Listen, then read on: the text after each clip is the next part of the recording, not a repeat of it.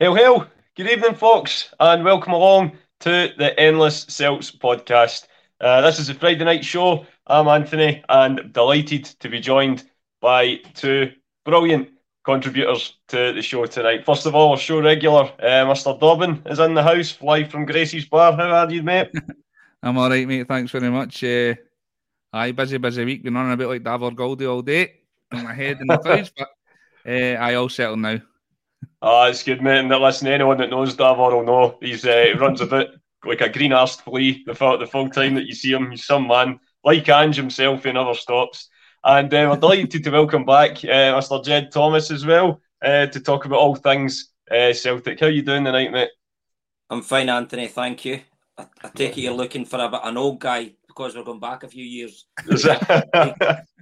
oh, I told you, you're merely a fountain of knowledge. Uh, hence why we always love to, to have you on the show. And uh, yeah, as I said, folks, this is a, a rewind show tonight, just with the, the international break coming up. We thought we'd thought maybe best take a chance to do one of our, our Champions League rewinds. We've been doing this throughout the season when uh, when time is allowed. Um, just with the fact that we were back in the tournament this year, thought maybe go back uh, through the years, looking back at some of the, the highs and lows of our previous uh, efforts in the Champions League. Uh, Ged, like you say, I'm uh, gutted to say you've, we've not had you on on uh, one of our most glorious campaigns. Um, although we will, um, we'll, we'll try and pick out some of the high points uh, throughout it. And uh, for all the Scotland fans out there as well, we'll be touching on the news of Steve Clarke's uh, new contract and looking ahead to Scotland's opening Euro 24 qualifier with Cyprus tomorrow at Hampden as well. So, a packed show and uh, looking forward to get started. So, we also want to well, thank our show sponsors, Stjärna Clothing, even although 30 seconds before we went on air, um, our old sponsors was still up on the on the display screen. Thanks to Stephen for being the all-seeing eye that he is in the background and uh, taking that off. And uh, Wally's in charge of the comments tonight as well. Um, so get involved in the show. Welcome along, everybody, and just kind of type what you like, and uh, Wally will be bringing up all the comments on the on the screen. So, uh, Wally, we'll just get sort of straight into it. As I say, this is the the last of the the Strachan years in the Champions League, as it was, season two thousand and eight nine. We'll set the scene, uh, as it were. Um, our previous two seasons uh, under Gordon had, had given us great success, you know, back to back last 16. And uh, we'd, against all odds, won the, the domestic championship uh, the summer before. So we were going in to this European campaign with no um, qualifiers that we had to face, which was a, a massive uh, boost throughout the summer. And of course, we were, you know, feeling very positive about things. First time we'd won three league championships in a row uh, since the years of Jock Stein, which is a fantastic achievement. And we were the pot three side uh, in the group, drawn alongside, admittedly, Manchester United, who were probably at the peak of their form at the time, reigning European champions, and of course went on to the final in this uh, tournament as well. But we were also drawn against uh, some old foes in Villarreal, who had knocked us out the UEFA Cup a few years before, but we felt we were, they were more than capable, especially at home, of, of getting a result and uh, against relative unknowns, Minnows uh, Denmark and FC Aalborg. So, despite how it ended up, hopes were high going into the tournament um, but at the start. Absolutely, mate. I like you said, the previous two seasons we we had some positive campaigns. So you're looking at that group thinking that you, you definitely um, definitely should be looking at the top two. Although Villarreal they were a very good side back then, but you still thought that especially at home, we should be looking to get maximum points, even against Man United, uh, strong as they were. But uh, yeah, I was just looking back, and I know we'll touch on Strachan, but I, I, I, it was a decent squad he had, but compared to like the O'Neills and and Rodgers and all the all the rest, he's, the squad he had was probably our weakest, and what he got out of that team was miraculous, uh, in my opinion. But uh, yeah, a, a, bit of a sore one this season, which we'll touch on. But yeah, uh, when you went into it, you were you were full of hope, especially with what we'd done the previous two seasons. Yeah, absolutely. Um, I would I would agree with that. And um, Jude, we, uh, we've obviously touched on in previous rewind shows about how, and it's still a, a feat to this day that we've never got off the mark with three points in the opening the opening match of a Champions League group and there's many reasons, obviously, for that, and a lot of the time it's because we're facing, you know, very, you know, perhaps what you deem superior opposition. But I think it's it's not an understatement to say that hopes were high going into this one, considering we were drawn against FC Aalborg at home in the opening night. Um, we thought this was going to be, and but even up until this point, we hadn't even taken a point uh, in our opening fixture um, in, in a group campaign. But we did think this was a great chance to get off the mark, and I suppose we did. Only problem being it was one point we took, not three, um, despite having a penalty, which was uh, Barry Robson missed, and uh, Scott Brown getting the ball in the net. And, you know, no VAR in those days, even though it was shown to be onside.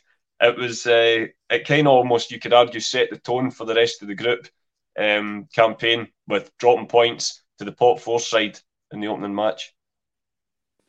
You're, you're bang on, Anthony, and Wally made a good point as well. The the squad that we had then, you got to remember when Strachan first came in, his he was told basically to cut the wage bill. It basically ready players. So all the big earners were starting to leave the club. And then when you look at the squad it had then, how many of the guys would actually get an Ange's team? I think two, if you're lucky. But going back to that, the first opening game against Aalborg, yeah, on paper, we should have won. Missed the penalty, goal got uh, chopped off uh, for being offside. But am I right in saying, hopefully someday will, uh, will clarify this, was that our first time not to win at home in the Champions League for a couple of seasons? Uh, well, we, we dropped points. You could, we, we lost to, well, didn't lose to, but we drew with Bayern Munich in the 2003 fourth season. I think that was the first time we hadn't won. Um, I'm just trying to think. Rest of the time, um, certainly in the group phase, we had one. Yeah, so you would argue, yeah. You know, Bayern Munich, great side that, that they were. This was definitely, you know, the biggest sort of, sort of you could argue, shocking result that we'd had. Um, at, certainly at home uh, up until that point. Yeah, I think as well. I, I prefer going into these Champions League game being the total underdogs because I think we put pressure on ourselves when we all turned up there thinking, oh, we should be putting this mob to bed. It doesn't work like that. It doesn't work like that. And it wasn't a great campaign. Very unlucky when we're going to talk about the other matches in the group. You know, if VAR was in place then, you know, there'd been quite a few goals, especially the Man United game, they wouldn't have they wouldn't have stood. But you know, unfortunately, it, well, maybe I'm saying unfortunately, we're all fed up with VAR, so you know, it was we, we could only beat what was in front of us, and unfortunately, we didn't. It wasn't a great campaign. You're always looking to win your first home game, as we done there as well. Fair enough, I know it was against Real Madrid, but uh, so you're always a wee bit head down. You're always thinking, let's try and get something at home. So yeah, we were up against the wall after that. I feel.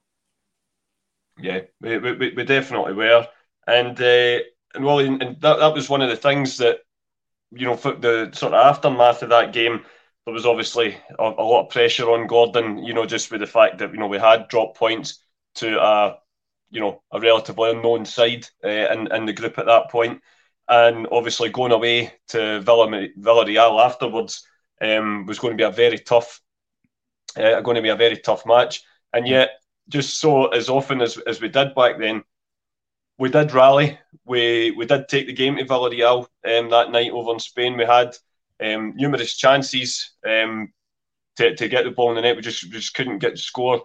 Um, but we're more than in the match, more than competitive. Um, and unfortunately, it was a rather innocuous challenge for, for Paul Hartley that the ref decided was worthy of a free kick, which which Villarreal scored from. Um, it always, I, I, don't know if you would say the same, but it felt around that time especially at the back, we, we seem to be quite prone to losing quite cheap goals. Um, we always seem to any mistake that we made did always seem to get punished. Um, you could argue it's maybe been a, a sort of similar fate with, with, with numerous uh, Celtic sides and, and all guises. Um, but it was a good performance in Spain, but unfortunately, uh, yet again came away with, with no points. Yeah, um, Villarreal, they were a very good side back then. Uh, but I, I, totally take your point. I mean, I I, I really like um, McManus and, and, Caldwell as a partnership, but they both had mistakes in them. We talk about Starfelt nowadays, where he's got that he's got that one uh, calamity mistake in him that could lead to a goal. They they were two centre halves that definitely had that in them. Um, so yeah, yeah, I seen that. But I mean, this team was a. I think it was all based on hard work, wasn't it? There's like mm. there was technical brilliance in there as well, but the majority of the players, uh, Robson's the first one that springs to mind. Even McDonald, the backlines, um, Naylor, uh, Hinkel, the rest of them, it was all hard, hard work, non-stop, um, and that's what it's based on. We love to see that um, as a fan base, but yeah, after lo- uh, after not winning that first game, it was a bit. I think the heads maybe went down a bit. We needed to, we need to win that game. You need to win against the bottom seed at home. You've got to get all three points in that. It's an uphill battle for there. Um, if you don't, especially with our away record in, in Europe. Uh, so this was an important game, and I, yeah, I can remember coming away feeling a bit hard done to because um, we worked hard and it just didn't go our way that night, unfortunately. Well, that, that's the, the thing, Really, just with, with, regards to the to the Aalborg game as as well. Um, when I was doing just kind of going through the, the notes for tonight's show, I didn't realise that that was the first home uh, tie at Celtic Park that didn't um, completely sell out. The, the official crowd at the time they only gave it oh, really? something like you know, kind of fifty five thousand. Yeah, they said there was a little bit of the top tier not not quite full. Do you think there was maybe an element of the support as well that took the three points for granted that night? Yeah, absolutely. I, I, I think looking at it, like you said, relatively um, minnows, especially the season before the, the teams we beat to get through, uh, Benfica and Shakhtar. Uh, I think we we finished above the season before, so you're looking at that thinking um, that's a certainty. So yeah, I definitely think we maybe take it for granted. We um, it's happened before; it'll happen again. Uh, the minnows, we, we should be putting them away and getting three points. Um, and then doing what we can against the, the, the bigger seeds.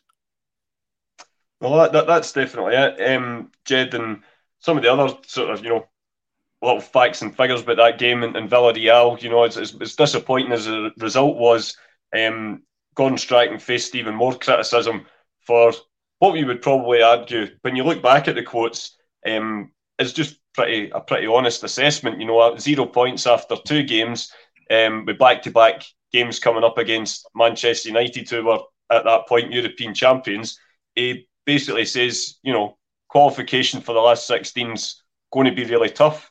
And uh, he was absolutely slated for it, which, you know, maybe it was just the mood around the club at the time. Um, I'm not sure. But yeah, just going by some of the, the reaction to that, it just seemed, you know, he always seemed to have a, a bit of a negative sort of relationship with the press anyway, but it seemed that he, he seemed to cop a lot of flack for those remarks. Um, but on a lighter note, I did also see that um, Celtic and Villarreal fans, obviously with that good relationship that they'd um, built in 2004, had uh, the supporters groups for both sides had clubbed together and raised uh, fifteen thousand uh, pounds for a local uh, char- children's charity. So, um, although we were the losers on the park on the night, uh, charity won uh, on in the end. So it's, can can never knock that. No, I think he's well. Villarreal, uh, all Celtic fans of a, a, certain age will have a close affinity to them and know the Yellow Submarine. And if you if you look over now, they've actually got there's a big supporters club in Villarreal now as well, and that's all came about from playing them a few years prior to that. And was it was it was it Requiem? Was it the Argentinian boy number oh, 10. Aye, aye Riquelme. Riquelme, was what a player, aye. quality he was. Aye. Oh, but look, when, that game that night as well, when the free kick was given away, I loved Boruc, but I think he was at fault. I think his centre took the free kick, mm. scored it, and probably nine out of ten times Boruc should have saved it. It wasn't the top corner. He did maybe see a wee bit late, you know. So, we had our chances in that game. But with all these things, if we don't put our chances away, we ain't going to get a point. We're not going to win the game. Maybe three points. And that came back and brought us in the bum. We had three great chances in that game. So we did. And but and as it's still to this day, when you're playing in the Champions League at elite level, you have to put the chances away. It proved it this season yep. in the Champions League. You have got to put the chance, or you've got to com- convert more more of the chances than what than what you're you're scoring. You've got to you know, you've got to try and have a, a forty percent strike rate. We're not even doing that, and we weren't doing it then. And that that that's been our downfall for years. But creating chances, just not putting them away. It's definitely on, sorry, Tony. See, just to touch on Strachan's comments after it. I loved that about Strachan that he was honest in the press. He was and always he on, and he never done it in a way that was having a dig. Like, like I can like you said there about how it came, like it made the news, and obviously kind of a bit of backlash and like he that wasn't a dig at the club or the board or anything. It was just he was just honestly, and I, I think he always did it in a way that was uh, very genuine, and I don't think he, there was ever any digging anybody out or the rest of it. I think he was just he said it like it was, and I, I always like that about Strachan. I think with yeah. Strachan, well, it, and Ange reminds me a little bit of Strachan as well. He doesn't like dealing with the press. Yeah, you know, he always feels they're going to try and put one put one over him, and he's he's a wee wily ca- character. Even when he's on co-presenting and via sport and Viaplay whatever it's called, he is he's brilliant. You know, he's, he's, good at the put downs. I mean, if you think back, was it the BBC? I think Gordon can have a quick word. I mean, yeah, velocity. I mean, just absolutely brilliant. brilliant. Remember at Southampton as well when he was uh, yeah they were doing well in the league, and he's like, "You're thinking about Europe?" He says, "Aye, I mean the wife are going to Tenerife, I think, in, in July." Aye, aye. it's just brilliant, and so I don't think the press like dealing with him as well. So he was always guarded, hence why they was getting a lot of stick as well. As, again, it goes on the now. Yeah. So, but Gordon Strachan, he was a, a rat of a wee player. I mean, I remember at a very young age playing for Aberdeen and then he had a great career at Man United and then Leeds. But I tell you, what a job he done for us. And uh, you know, he didn't have a great budget, especially if you think back to his very first European campaign. It was at Bratislava, very first game in Europe. Absolutely mauled away from home, right. and we came back from that. So the guy, the guy's got character, and I do, I actually like him when I see him on the TV now because I do think he's quite an honest guy. I thought it was great when um, in the cup game when Ange came over afterwards and the two and it was like a coach's view. Strachan mm-hmm. kind of said, "Oh, I love the way you do this and the movement and interchanging," and they two were kind of discussing it, and it was like re- mutual respect for them both. It, it, was great to see. Yeah, that's it. Not, well, not just their, their, coaching, but the fact that they've obviously, you, you know, they both have. You know, Ange is the, the current occupier of it, but you know, Gordon's sat in that hot seat, you know, for four years, very successful at it. Um, you know, they've, they've, they've kind of shared the experience there. They've been the, you know, the man in the dugout at Celtic. It's uh, not an easy job uh, by any stretch of the imagination. Uh, speaking of which, our campaign didn't get any easier after this, Ged, because after a, a narrow defeat in Spain, we then had the small matter of going to Old Trafford, the theatre of dreams or nightmares as it was for us uh, on this night. Injury ravaged um, against the, the European champions. And although yeah, we narrowly lost 3 2 um, a couple of seasons beforehand, um, obviously the night where Naka scored the first of his two free kicks against United, it was a bit more of a no contest this time. Um, although, as you previously mentioned, two of United's goals were uh, very dubious to say the least about whether or not they were on. But um, yeah, all all in all, um, it was as one-sided a, a, fixture in terms of you know playing against um, for opposition-wise for Celtic as we'd come to experience uh, that up to then in the Champions League. Well, if you if you think back to Man United, where the top team in Europe at the time, you know they had Ronaldo was playing for them, Berbatov and Rooney. Uh, they were up Gary Neville. I mean, what a what a team they had. They were they were unbelievable, and you you remember snippets of the game, and then so when I knew we were going to talk about it, I, I looked it up and I thought, well, that's right. Remember that Berbatov's two goals were offside, mm-hmm. so they were, and then the third one, Rooney hit it, hit it for outside, put it in the bottom corner, just went along the ground. But again, Man United at the time were, were destroying teams, so their team was again when you think back who was playing then my God, they wouldn't they wouldn't get a, like I say, hardly anyone would get a game in their team now. So they were yeah. punching well above their weight, well above their weight. But we, at the return game, we redeemed ourselves a little. So we yeah, I would I would say so.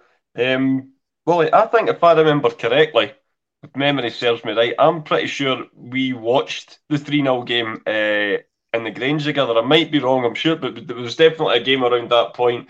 Um, oh, obviously, my big sister Tracy. Um, uh, well, Dad, say no more, Ged. But uh, yeah, my my big sister obviously ran the Grange back then. William, as you'll remember, I think this might have been a game uh, that we watched, but um, yeah, it was one of those nights where you you hope for the best, but when two, like you said, two offside goals are given, you know it's it's just not going to be your night. Oh, absolutely, especially against that team, like Ged said, the names Berbatov and and then they're taking players off, and it's the likes of Tevez and and uh, like Park Ji Sung, like, what a player he was coming on. Like these guys coming on as well. That team is arguably, I'd say, my generation, anyway, it's arguably one of the one of the best teams um, starting 11s anyway for certain. Mm-hmm. Uh, I've seen they were absolutely electric. I mean, you've got a front four like Ronaldo, Rooney, Tevez, and Berbatov. Like that's that's not right. That shouldn't be allowed actually. Uh, so, I mean, aye, to come away and again feeling hard done because, like you said, two offside goals. Um, I mean, it's not too. It's well, it's obviously disappointing and disheartening, but you're not coming away tearing your hair out like what the Aalborg game would have been, for example. Um, you're looking to try and get something out of that. And if you don't, so be it. But you should be doing better elsewhere. And uh, like Ged said, we were punching well above our weight with that team at the time. Uh, that team against that Man United side, if you match them up on paper, that's an absolute massacre. So, aye, as always, I thought uh, we did well. But like Ged says, I mean, the Rooney chance as well. It's it's just it's not even a chance and he scores. And we're not we we're not doing that. We're not doing that now. And we're only doing it then. Um, it's quite demoralising when you're creating chances like we've seen loads this season, creating loads and loads of chances, feeling like you should be putting teams away. And then um, the opposition gets one or two and, and, and they take their chances, and that's what you need to do at this level. But um, no shame in getting beat off that side. They were that's as good as it gets.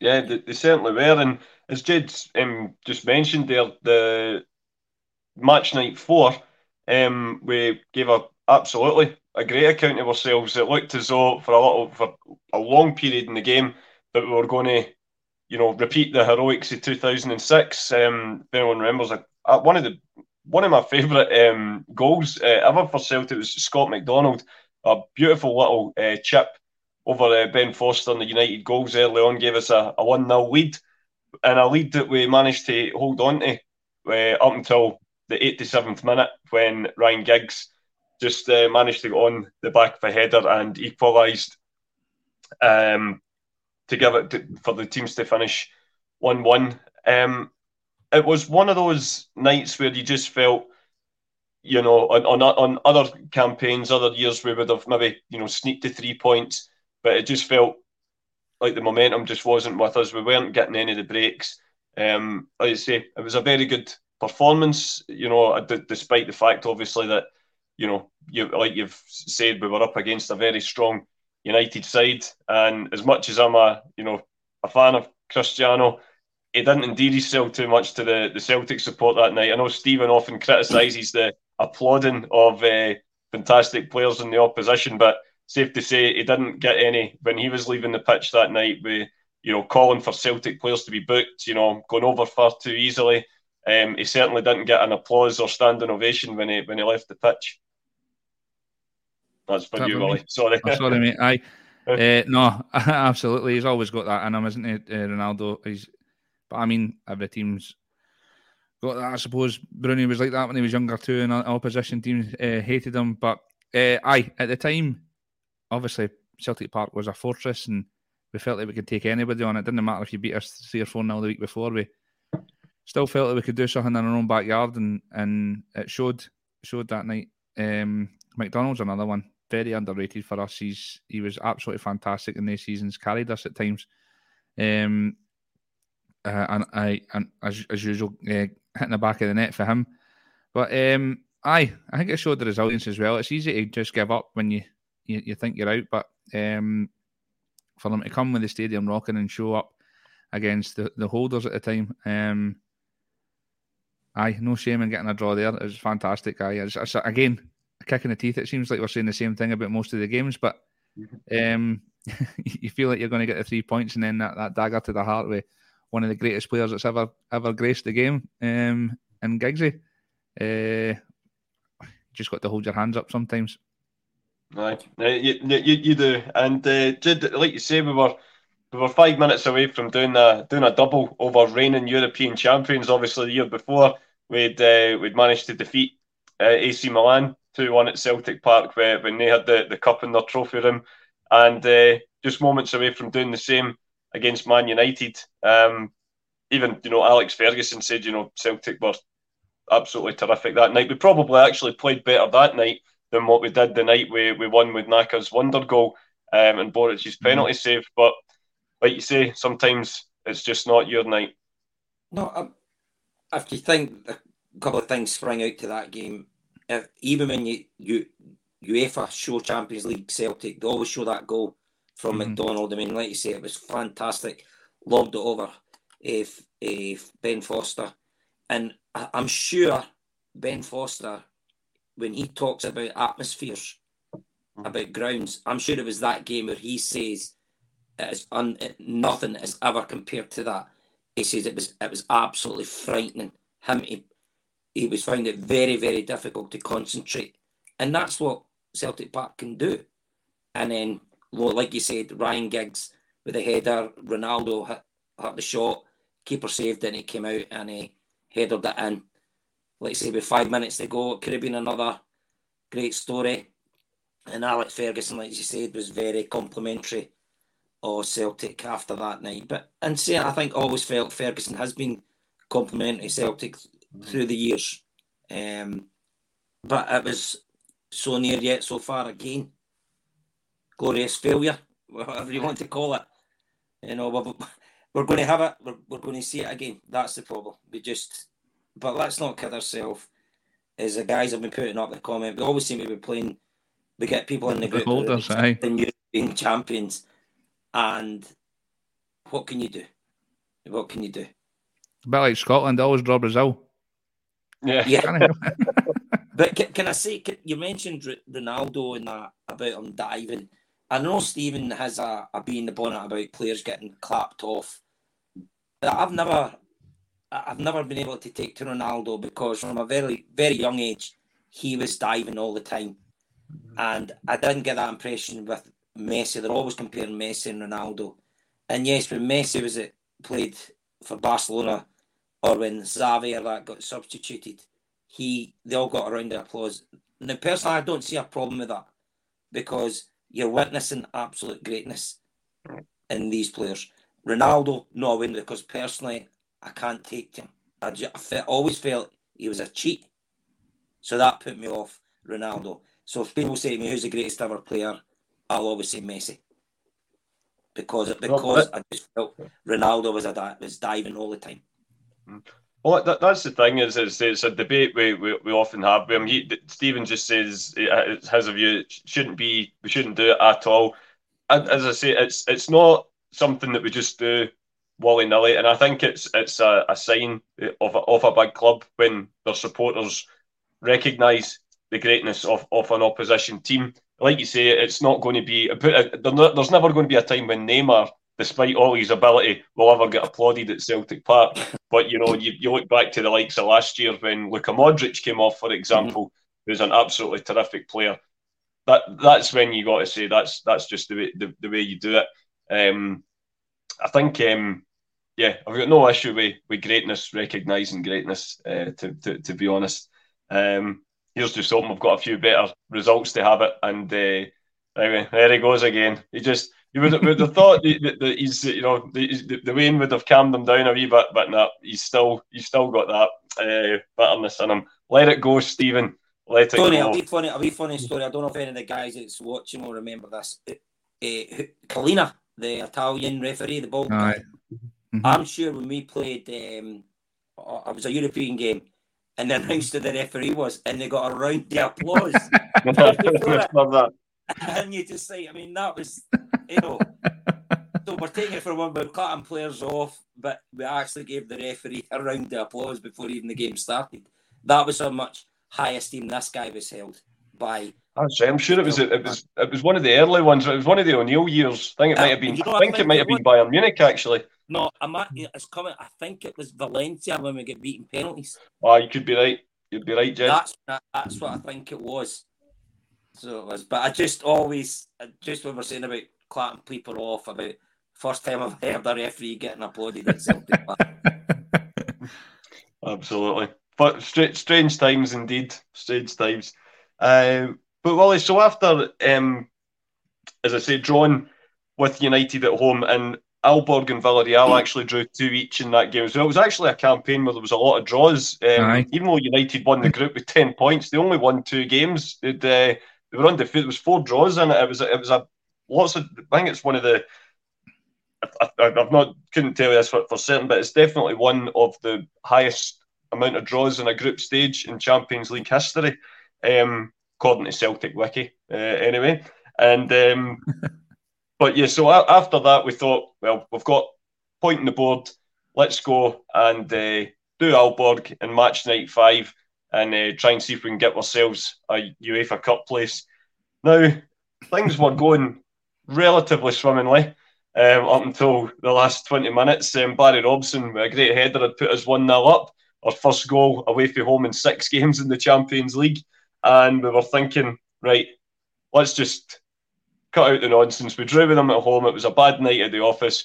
Business, normal service has been restored here, and then it just went hopelessly wrong. We had, uh, I think it was, it was, uh, is it Kaker, I think I've got here, uh, equalised, and then Gary Caldwell and Glenn Loovens, who up until then, believe it or not, had been actually having um, quite a decent game, had a absolutely horrific moment, which ended up with Gary Caldwell putting the ball in his own net. Mm-hmm. So far, far from being a UEFA Cup favourites, we were completely out of Europe after five games uh, only in the Champions League. Um, so this is, uh, and as I say, at the time, um, we've obviously had bigger defeats since then. Um, we've obviously had times where we've, we've went out um, fourth place before this as well. But could you argue that this is our worst ever result in the Champions League?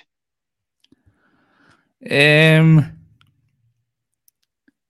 certainly in the group stages, I would agree with that. I, I reckon we've had much worse in the qualifiers, but mm-hmm.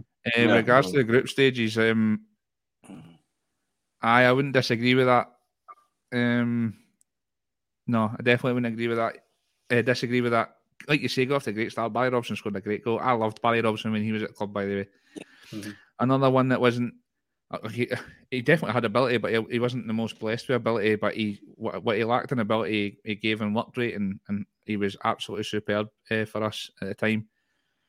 Um, I got off to a good start. Again, you're thinking, here we go, and then all of a sudden Celtic have done uh, many times before, sort of collapse and are kind of the victims of their own downfall sometimes. And and that was that. Uh, again, aye, another disappointing result. As much as we've had some amazing results in the Champions League, we've had some very, very disappointing ones as well. Um, and I mean, this away, who do that we've had for however long, um, happened again against Minnows, like we said.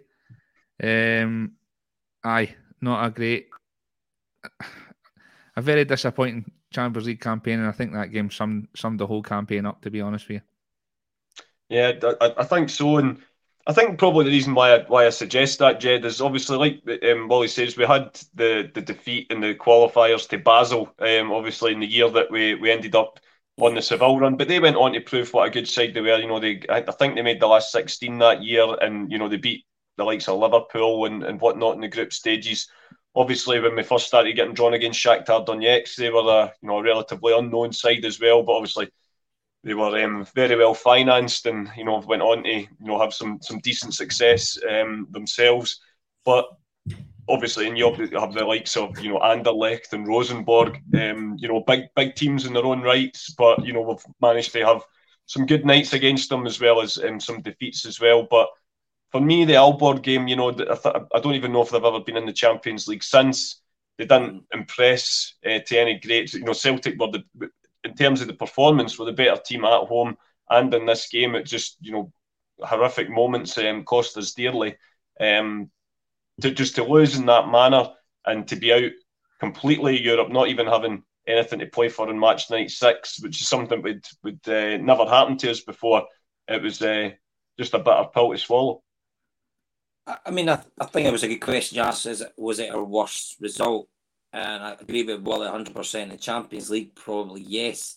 But not in, when you look at some of the European, I mean, one it springs out to me, the Neuchâtel Xamax from mm-hmm. a long time ago. That, to me, in my opinion, was their worst ever uh, European Who was result. the team that, what was Rodgers' first game? It was like the equivalent of Faltus United. Was it again? Oh, no, it was Gibraltar. It was Red Imps. Was it Red Imps? Red, Red That was, the Lincoln that Red was, a, shock, that was a shocker as well, to be fair. Yeah. I saw I was on holiday then, so I was, I was fine. I was out of the country, so it was fine. But uh, yeah, just especially at the Scandinavian teams, you always look to think, oh, we can maybe pick something up over there, and we haven't done we haven't done great. You know, like you say, Rosenborg, and then you, same with the Europa League there as well. But historically, we don't do well over there, and on paper we should. You know, we've got a bigger budget in them, but we just seem it's a mental block when we go over. So, yeah, definitely think that that was our worst result in the Champions League, even though it wasn't our worst points total mm-hmm. in the Champions League. I do think because you know we, we, we were expecting, we're looking to say okay, definitely six points there, home and away against them. If we could beat Villarreal, there's nine points. We've got a chance. We didn't. You know that that was the problem. We didn't do it, and so yeah, that definitely was our worst result in Champions League. Mm-hmm. Uh, well, come, coming straight back to you, Ged. Um, as I say, after match night five, uh, as I say, the final match, the home tie against Villarreal, which had been billed at the start of the campaign as the the sort of that was going to be judgment night, who was going to be joining Man United in the last sixteen um, ended up being a bit of a proverbial damp squib, um, almost literally because the, rain was horrific that night. Um, but you know, it ended up being a you know relatively, you know, good natured, certainly in the stands anyway, good natured game uh, between both sets of fans. And as terms as the results go, um, a pretty comfortable night for Celtic on the the pitch. Um, Shaun Maloney um, got things underway with a, a, headed goal, believe it or not, despite the fact he was probably the smallest uh, lad on the pitch. He, he, got pitched in with a header um, after 15 minutes, and right on the stroke of half time, a lovely low drill for Aiden McGeady into the far corner uh, gave us a 2 0 lead. And uh, and that was was pretty much that. Villarreal, you know, put in a few tasty challenges in the second half, but um, apart from that, uh, there wasn't much threatening in front of goal. Um, so in terms of, of course, financially, a few quid in the in the pot for, for getting a win in the group, and uh, if nothing else, ended a, a, poor campaign on a high note. Yeah, I say two two nothing. There's, I can't. I'm trying to think that game was was there any? Did Villarreal have many chances? I can't remember if they had many chances in that game. No, not, not, certainly not. But, but, but, when you look at the highlights package on YouTube, they yeah. don't really they don't really show no, you much. I don't, I don't think they, they, they, did. Um, and yeah, just let's get the let's get the money in the bank and we'll we'll move on. But at least we won the game. That's all. We won the game. And again, there was a big support there that night. There was a big support, even though the it was again the same there Champions League, our last campaign, the, the final game was a dead rubber. That was the exact same. Yeah, so was, um, as uh, Tommy would say, we're there and we're, we're always there, William. Um, as I say, a, a, a, poor campaign on a high note. Um, I'll put it to the, two. I'll come to yourself first, Wally. Um, we are talking earlier about there's, you know, parts of that this campaign that we're talking about um, kind of mirrors, you know, this season in terms of not getting the breaks, not taking yeah. their chances in front of goal. Could we maybe say that perhaps to put a positive spin on it, that this team uh, that we're discussing just now, Gordon's team, were almost they were coming to the end of their cycle. You know, four years. Stephen uh, uh, sort of suggested in the comments that perhaps Gordon stayed a year too late, and um, you know that, that, the team was kind of coming to its so its natural end. perhaps a positive we can take from some of the disappointments for this year's campaign is that it's put some solid foundations in place. And, you know, if Kyogo or Giakoumakis put the ball in the net a few more times this year, you know, perhaps the group would have looked a hell of a lot different. But the in terms of we've got we've put some in some decent performances this year. It's something that we can hope to build on uh, next season. Yeah, definitely. I mean, um, it's a fair point about uh, that side and Strachan's side. And I don't think that's going to be a problem under Ange. I think he's shown it already in his short time that he's been with us that um, he's constantly re- buying, recycling, and, and, rejuvenating the team and um, looking to improve. And I, I, don't think that's ever going to be um, an issue under under Ange. I always said that the bang on about all the time. Alex Ferguson was the best at it, and I, I always think that that ten in a row season uh, was was exactly that. We were a uh, we were our own success brought the failure that season. If you like, we were the likes of Edouard and Christie's and all the rest of them were turning up and getting a game every week, and there was nobody challenging. Um, that team should have been. We shouldn't have been resting on our laurels and thinking, well, we're winning everything domestically, or winning treble after treble just keep going. It should have been new guys in, recycling, selling on, um, bringing in competition. And I think that's why we failed that season. And it's a, it's a fair point about um, Strachan's last season there. Although, I mean, the side we do say that um, it's a weak side. I mean, Maloney and McGeady, that's no bad on the wings, is it? Uh, and hmm. it's the Glasgow Celtic way, a bit of flair, um, pace, and all that in the wings. So, um, yeah, but it was a it was a good way to end the campaign. I mean, um, it was pretty horrific, a lot of misery throughout the campaign. So it was nice to to finish it on a high with a win. Um, just unfortunately, it wasn't meant to be that season. But yeah, no, it's a it's a good point, and I really think that um, Ange's style and his forward thinking just to bring it back to this season. I, I'm, I'm, and I might be sitting here in a year's time and just, and it's been another um, disappointing Champions League campaign. But I just, I just think that with this side that he's he's building, you've seen the difference already, and, and this year compared to even the start, even three four months ago, the team's just constantly improving. Players are constantly improving, um, and I think if we keep a, a, nucleus of this first eleven, um, and he's always looking to add more. Uh, I, I, as long as we're more clinical, I, I can't see why we can't do some damage in the Champions League next season. I, I, would I would second that and uh, certainly agree with you there. And here's hoping uh, that comes to fruition. Um, but what about yourself, Ged? Do, do you see any sort of similarities between both campaigns? And uh, you know, all going well, fingers crossed. Um, we'll have another crack at it next year. Um, what would your your aims be uh, for for the boys? Well, the good thing is we're going to win the league this year. If memory serves right, we didn't win we went after the Champions League in mm-hmm. 2008. We lost the league. I think we lost it for the next two three years mm-hmm. after that. But so this year we're, we're going to do it. I mentioned earlier about Strachan's squad, and in my opinion, the only players that would get into the current squad are Boruc, Scott Brown, and Nakamura.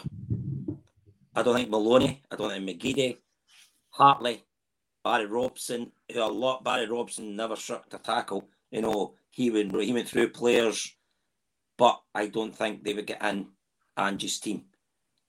And but when you look, if you're saying moving on for, for the current squad and the Champions League, when we played Real Madrid, when we got beat the five one over in Madrid, we, I, I was looking this up again. I couldn't believe it. But 14 shots, eight in target yeah. against against them. And and and see, I know the, the one thing I remember about that game was when we were getting beat five No, we just kept attacking. I'm saying, would you just stop it? We're going to get absolutely a doing here. And I was screaming at the telly for us to calm calm down. But uh, that's Ange's way. So yeah, I, I do think we're going to learn from it. We're going to definitely going to win the league. We're going to strengthen again in summer. We're going to lose players but we're also going to bring players in. And proves he's got an eye for a player. So I'm really looking forward to the campaign next year. That's why I don't think Ange's going to go because I think he's got unfinished business. Yep. Would be the Champions League. I think this time next year, yes, it could be looking at leaving, but I just think he's got unfinished business and bring it on. You know, um, you know, uh, we never stop. It's mad to think that see, see in that that Strachan's team, if we lost in a window two players of the caliber of yeah, Juranovic and Giakoumakis, you would have been screaming and tearing your hair out. Where this squad and the team he's building, it's not even you forget about them three weeks later. It's absolutely well, mad. Let's be honest. If you think back, Johnston's came in right. Is he better going up attacking than Juranovic? No. He's a better defender. Yes, I think he is. Yeah, I he's think we needed that. Sense. He's more positional sense, and he's got that hard yep. man about. He's not going to sh- shirk anything. If he sees a, one of his fellow players in trouble, he's going to go and stick up for them. You know, it's that's the ice hockey background in him. I mm. think he is a fantastic signing for us. Yeah. So, yeah. So, totally and that's him. That's him only been here three months. What's it going to be like next season? Yep. When he starts, and he's another one. He's another one. When you see all the media and, and all the rest of it as well, he's another one that's totally bought in the Celtic. You can tell he's loving it. Um, yeah, I think he's been an absolutely fantastic addition. If you think that um, the Croatian national right back who just finished third in that recent World Cup um, is away and he's a miss, and he's not. It's it's not. If anything, you, you would argue it as an improvement. I agree. I think mm-hmm. that Juranovic was much better technically going forward, and I, I like I think Juranovic could have played centre mid or anywhere in the park. I thought he was that good technically, but he was especially in Europe. I I think I know John was always going after him, but I, I definitely think on the counter, especially, um, he looked really vulnerable coming back the way, and I think he did make a few mistakes. Uh, I definitely don't see that in Johnston. Johnston really reminds me, like I'm not saying he's anywhere near as good as Kieran Tierney. Really reminds me of Kieran Tierney doesn't he shuck a tackle like you say? He gives everything 100%. He's got an engine that he could run up and down there all day. And he will get forward and does get balls in the box. He's, he's got his goal the other week there. Um, I just think he's been a fantastic addition. Yeah, de- definitely. He certainly so has. And, uh, we're looking good for next season, in the Champions League. well, I'm, I'm loving the optimism, boys. Absolutely loving it. As I said, um, the final group standings for the for the group that season um, as I say, unfortunately, so Man United topped the group, which wasn't a surprise. Ten points is no not not a bad return, but it's just um, as we were saying earlier, I was pretty shocked looking back that it was only uh, two two wins and four draws um, gave them the ten points. Villarreal went through to the last sixteen with nine points. Aalborg um, went home with six, and Celtic rock bottom uh, with five. So as I say, in terms of the, the points total, not um, not a campaign we look back on with too much fondness. Um, and it almost kind of set the tone for the, the rest of the season, uh, Wally, because, you know, even though at that point we went into the winter break, seven points clear after a fantastic win um, at Ibrox, great goal by Scott McDonald. Um, the, the, the, sort of the wheels just came off on, on that campaign. We blew um, the seven point lead. We then mm. got back to a little lead with, with two games to go. Um, all we had to do to clinch four in a row was beat Hearts and beat Hibs um, in the last two games, and we we dropped points to both, and uh, and the rest was history. Um, Rangers went on to win the next few um, league titles, um, and we didn't actually uh, win another one uh, until 2012 when uh, when a certain Mr. Lennon was back in the was in the dugout at, at his first term.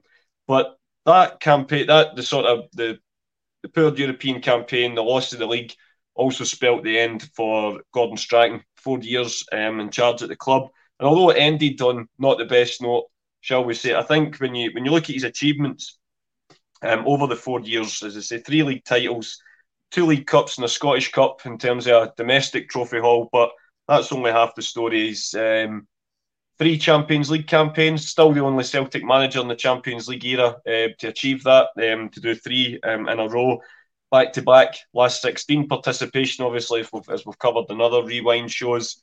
Um, first Celtic manager um, since Jock Stein to win three domestic titles. Uh, again, that's a pretty decent company to be in.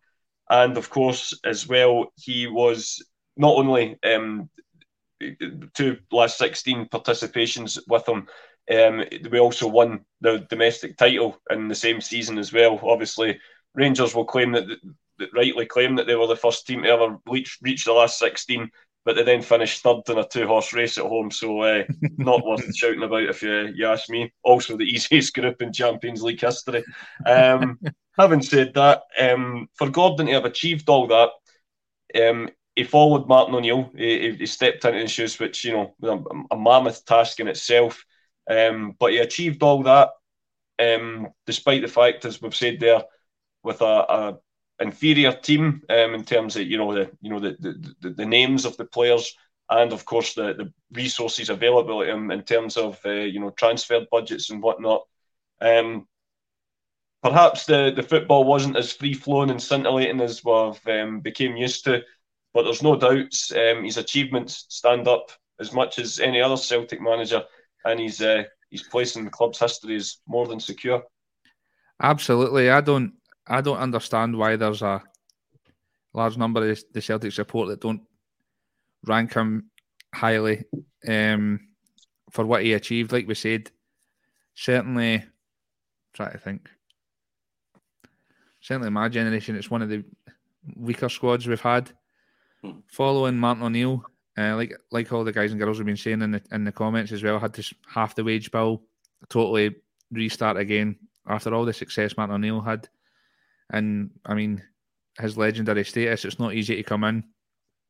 Um, I think what's his famous quote where he says, like, I don't know this, I've never lived this, I'm an outsider when it comes to Celtic. Most people come in, they've had it in their blood or they've been here before. Um, but by God, he's definitely wrote his selling else folklore. I think he's done just as good a job as, as a lot of these guys. Um, a proper motivator. Like I said, the team that he had was it's just it's just hard work.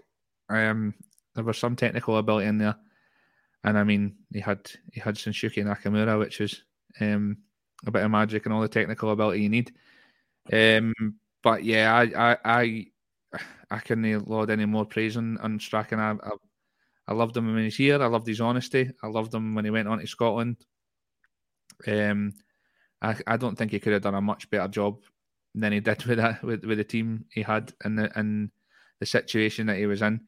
And as much as Martin O'Neill's a hero and there's eh, predecessors and people after him, Lennon's and uh, Rodgers and, and even Ange now, and none of them have made a, a Champions League last 16, and they've had far, far stronger squads.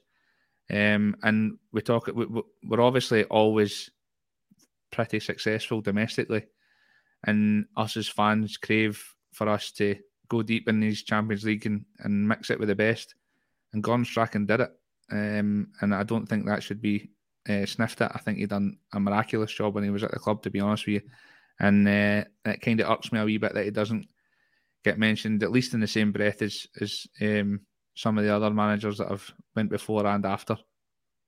I I, I would totally agree uh, with, with, all of that, Wally. And Ged, you, you, mentioned earlier about about his, his playing career and obviously the, the tremendous success he had against Celtic. You know when he was wearing the red of Aberdeen.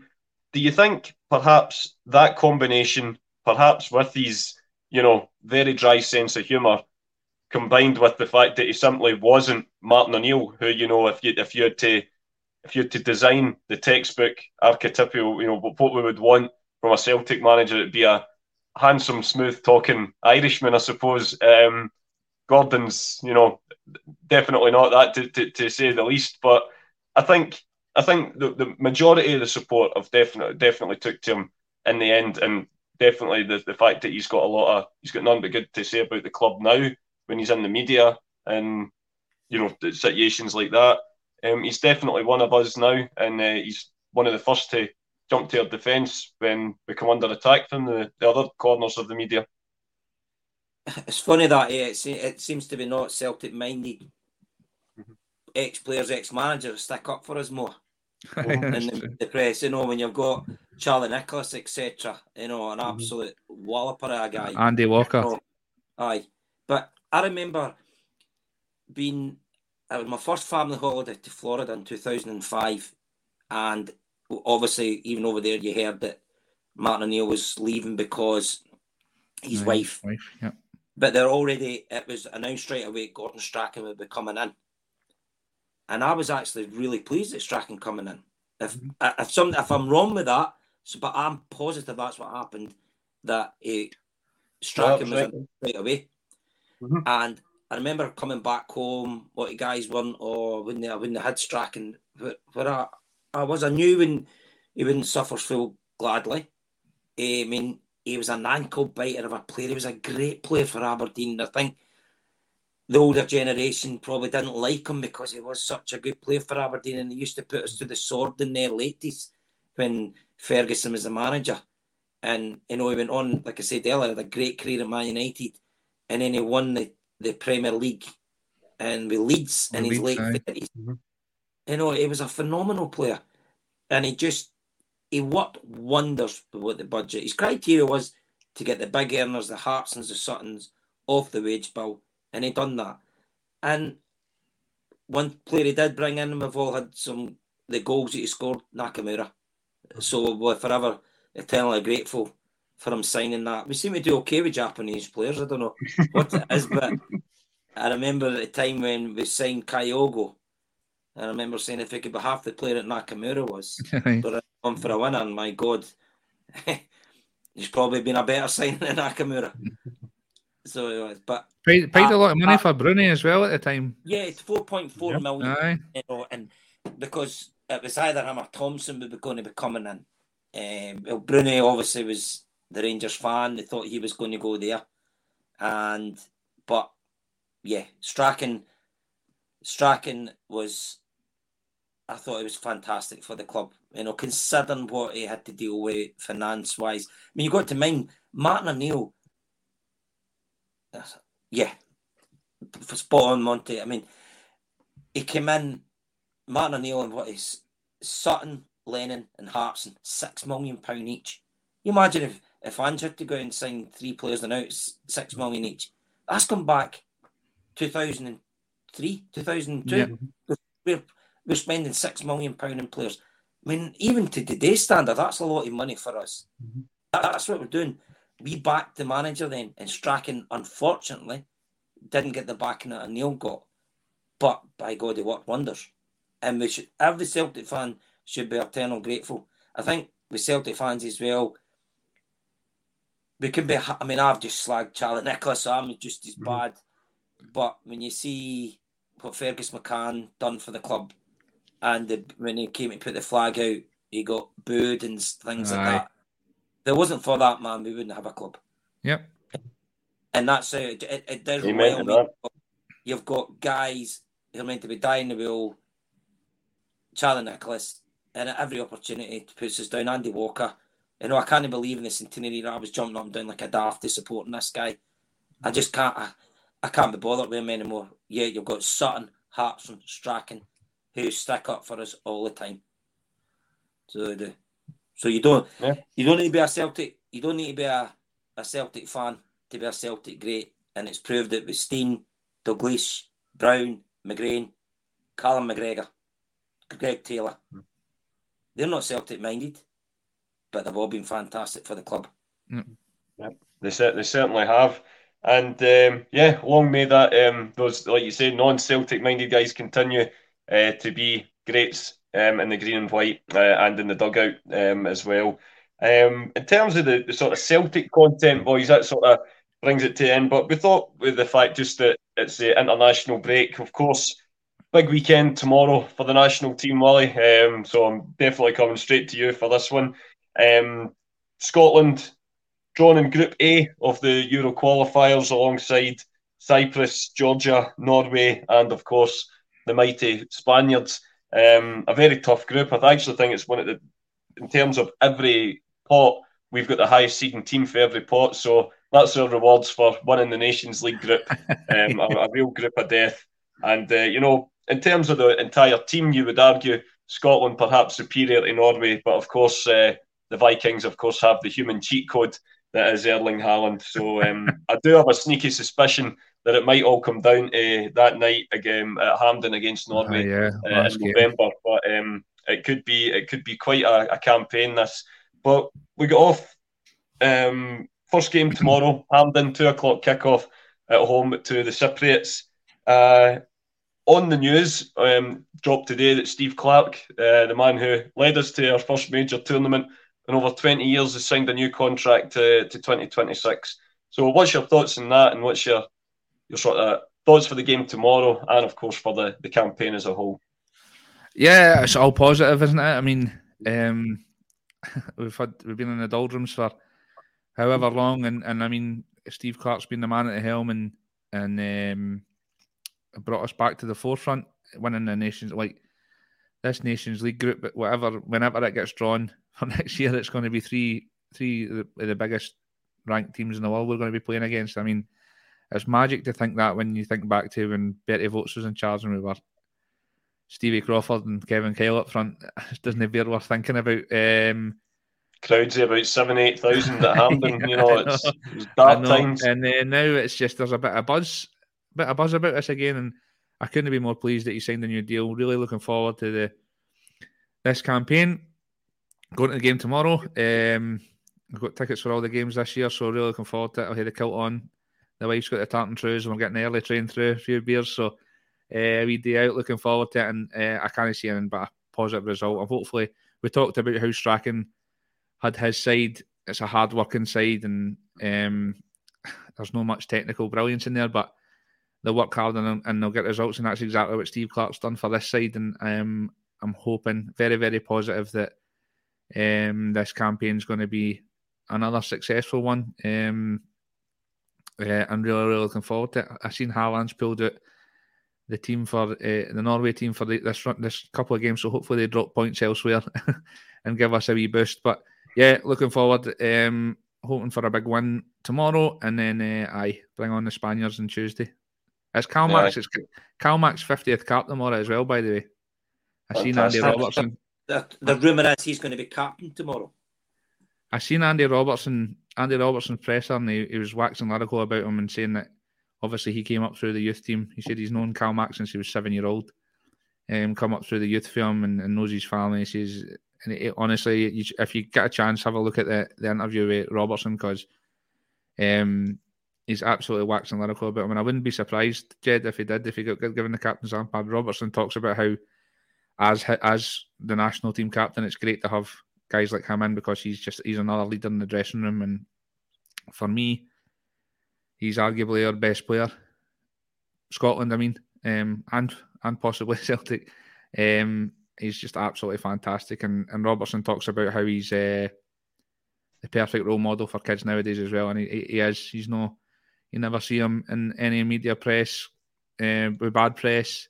He's no on the social medias, uh, putting out pictures. And um, we talked about him last week where how Rangers were mouthing off, the Rangers players were mouthing off before the semi final. And he was um, as humble as they come and said, listen, we do our talking in the park, we concentrate. Just an absolute brilliant role model. So hopefully he can he can um, cap it off with a goal for us tomorrow for Scotland and, and set us on a on our way for the rest of the campaign. Looking forward to it. It's certainly um, here's hoping, as I said, be as much as we enjoyed the sort of almost the, the home Euros uh, in 2020, obviously the World of 2021, even the the world was still getting back to some kind of normality. The stadiums obviously weren't uh, full, um, certainly in the group stages but it gave us a taster of what it was like. It'd be, I think it'd be absolutely brilliant to get to the, the tournament in Germany. I think the everyone remembers the World Cup from there in 2006 was a great tournament. Hopefully, uh, the Euros uh, next year will be something similar, and hopefully Scotland will be there. I'm going along uh, like yourself while I'm going tomorrow, although it doesn't. It's going to be a far drier affair than uh, it seems what you and Susan will be up to. I'm taking the car.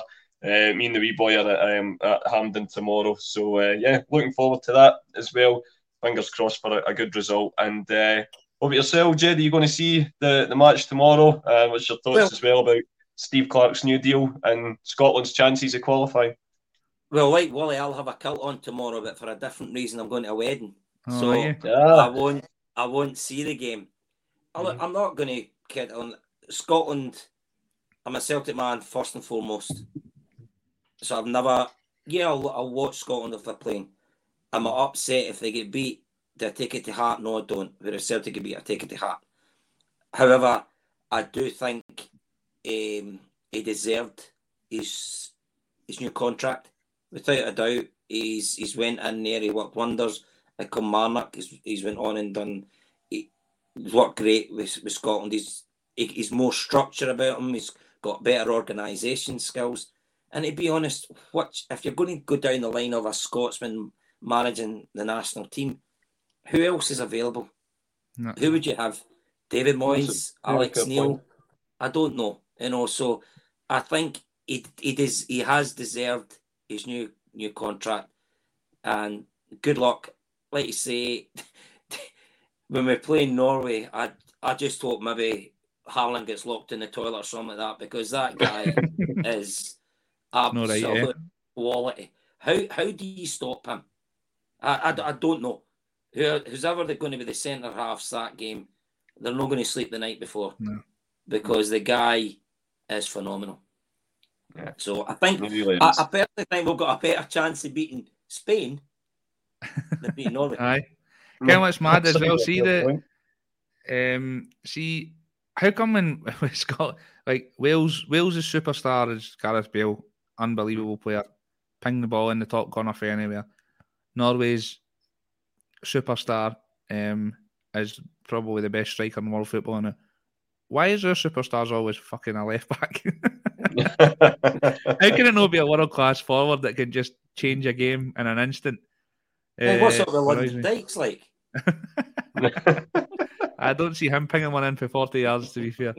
Um, but what I like about Clarke as well, he's never, see when we are, like, we beat Denmark, who got to the semis of the Euros just just before it, just six months mm. prior or whatever.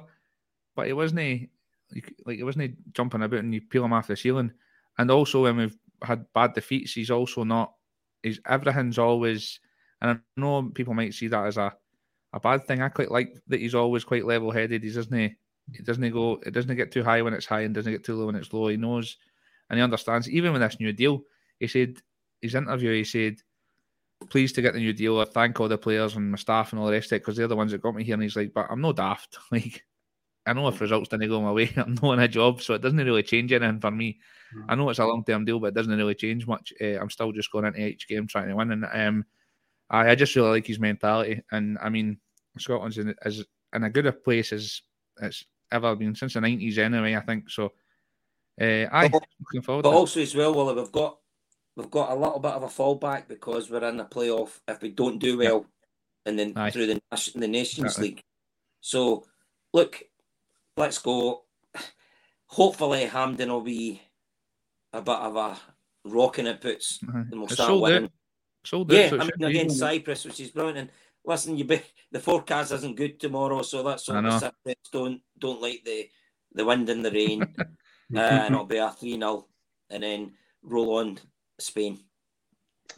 I would uh, certainly settle for that, Ged. Uh, definitely. Here's hoping, even if it's in the rain, here's hoping the, the full house at Hampden is uh, is bigging at the come four o'clock. He, uh, he's in Celtic end. Sorry. He's in the Celtic end, hopefully. I'm in, but me and Jude are sitting it's slightly into the Celtic end, but it's in the south stand um, upstairs, uh, up in the, oh. the, top deck. But yeah, if if, you, if, it was a cup final, it would be just into the Celtic end. I I have to for, for my shame, just with the fact it was the only tickets I could get. I have sat in the Rangers end a few times, and it's just no the same. There's something no right about it. All the best, Joseph. Um, hope everyone comes through and hope she's um, the chemo's yeah. going well. Uh, God bless, mate. We're all thinking, yeah, uh, thinking of his fingers crossed. Get a good result Absolutely. tomorrow. Yeah, absolutely. What about yourself, Willie? Where are you sitting? Uh, I'm in. The, I don't actually know, to be honest with you. Sitting in the pub. That's all it was. Uh, are, are you going to be in, in the? No, you say you bought the season ticket. Are you in the same seats for the five games, aye, or are you? Aye, but the seats when I go to, like, a part of the supporters club. So, but when I I totally forgot about going and booking the tickets. So when I got in, the seats weren't the, the, the seats weren't great, but they are my seats for the for this season anyway. So I hate to get in quicker next time. But I'm more I'm more at one of the corner flags, but I can't remember which one it is. No ideal, mate. Not the best seats, but I'll be half cut anyway. So. Aye, that's it. Listen, I, I, hope you and Susan have a great day, and hopefully Thanks, uh, the results uh, a good one. And uh, that is it for us tonight, guys. Uh, Ged, it's been absolutely brilliant having you back on uh, again. Thanks, we always uh, love to have you on. Uh, have you enjoyed it yourself? Yeah, I have. I have. And just talking about the pub, just uh, last week before the game, I, I went to my my oldest daughter dropped me and my youngest daughter off and in for a drink before the game to the Real McCoy, and there was a crowd of Germans over for the game. So they oh, were really? uh, and talking to them, and it was just brilliant to think here's guys making a weekend wanted to come over and watch Celtic. they got a contact, the boy come at the pub from Scotland with the tickets and that for them. Guys were, I mean, they've been to the superstore and kitted themselves all out in the gear. So they must have spent a few pounds. So I thought, well done to them absolutely fantastic. Yeah. See, we're, we're, we're the worldwide appeal of the old Glasgow Celtic. Yes. Yeah. Uh, what about yourself, Willie? Good be preparation oh, for tomorrow. Brilliant. I love I love being on my Ged. It's, I'm, I'm really pleased that he comes on every so often because he's great chat. His knowledge is brilliant, especially um, especially this. I can barely remember yesterday. Never mind what 13, 14 years ago. So I um, I Ged held it all together today. Appreciate him. Just don't ask again. for a golf podcast, Willie. that, so. you know more than me.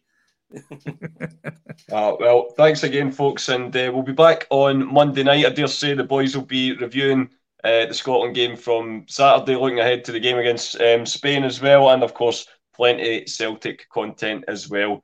And uh, but until then, have a great weekend. Good luck to Scotland tomorrow. Stay well and keep safe. Hail, hail. Cheers.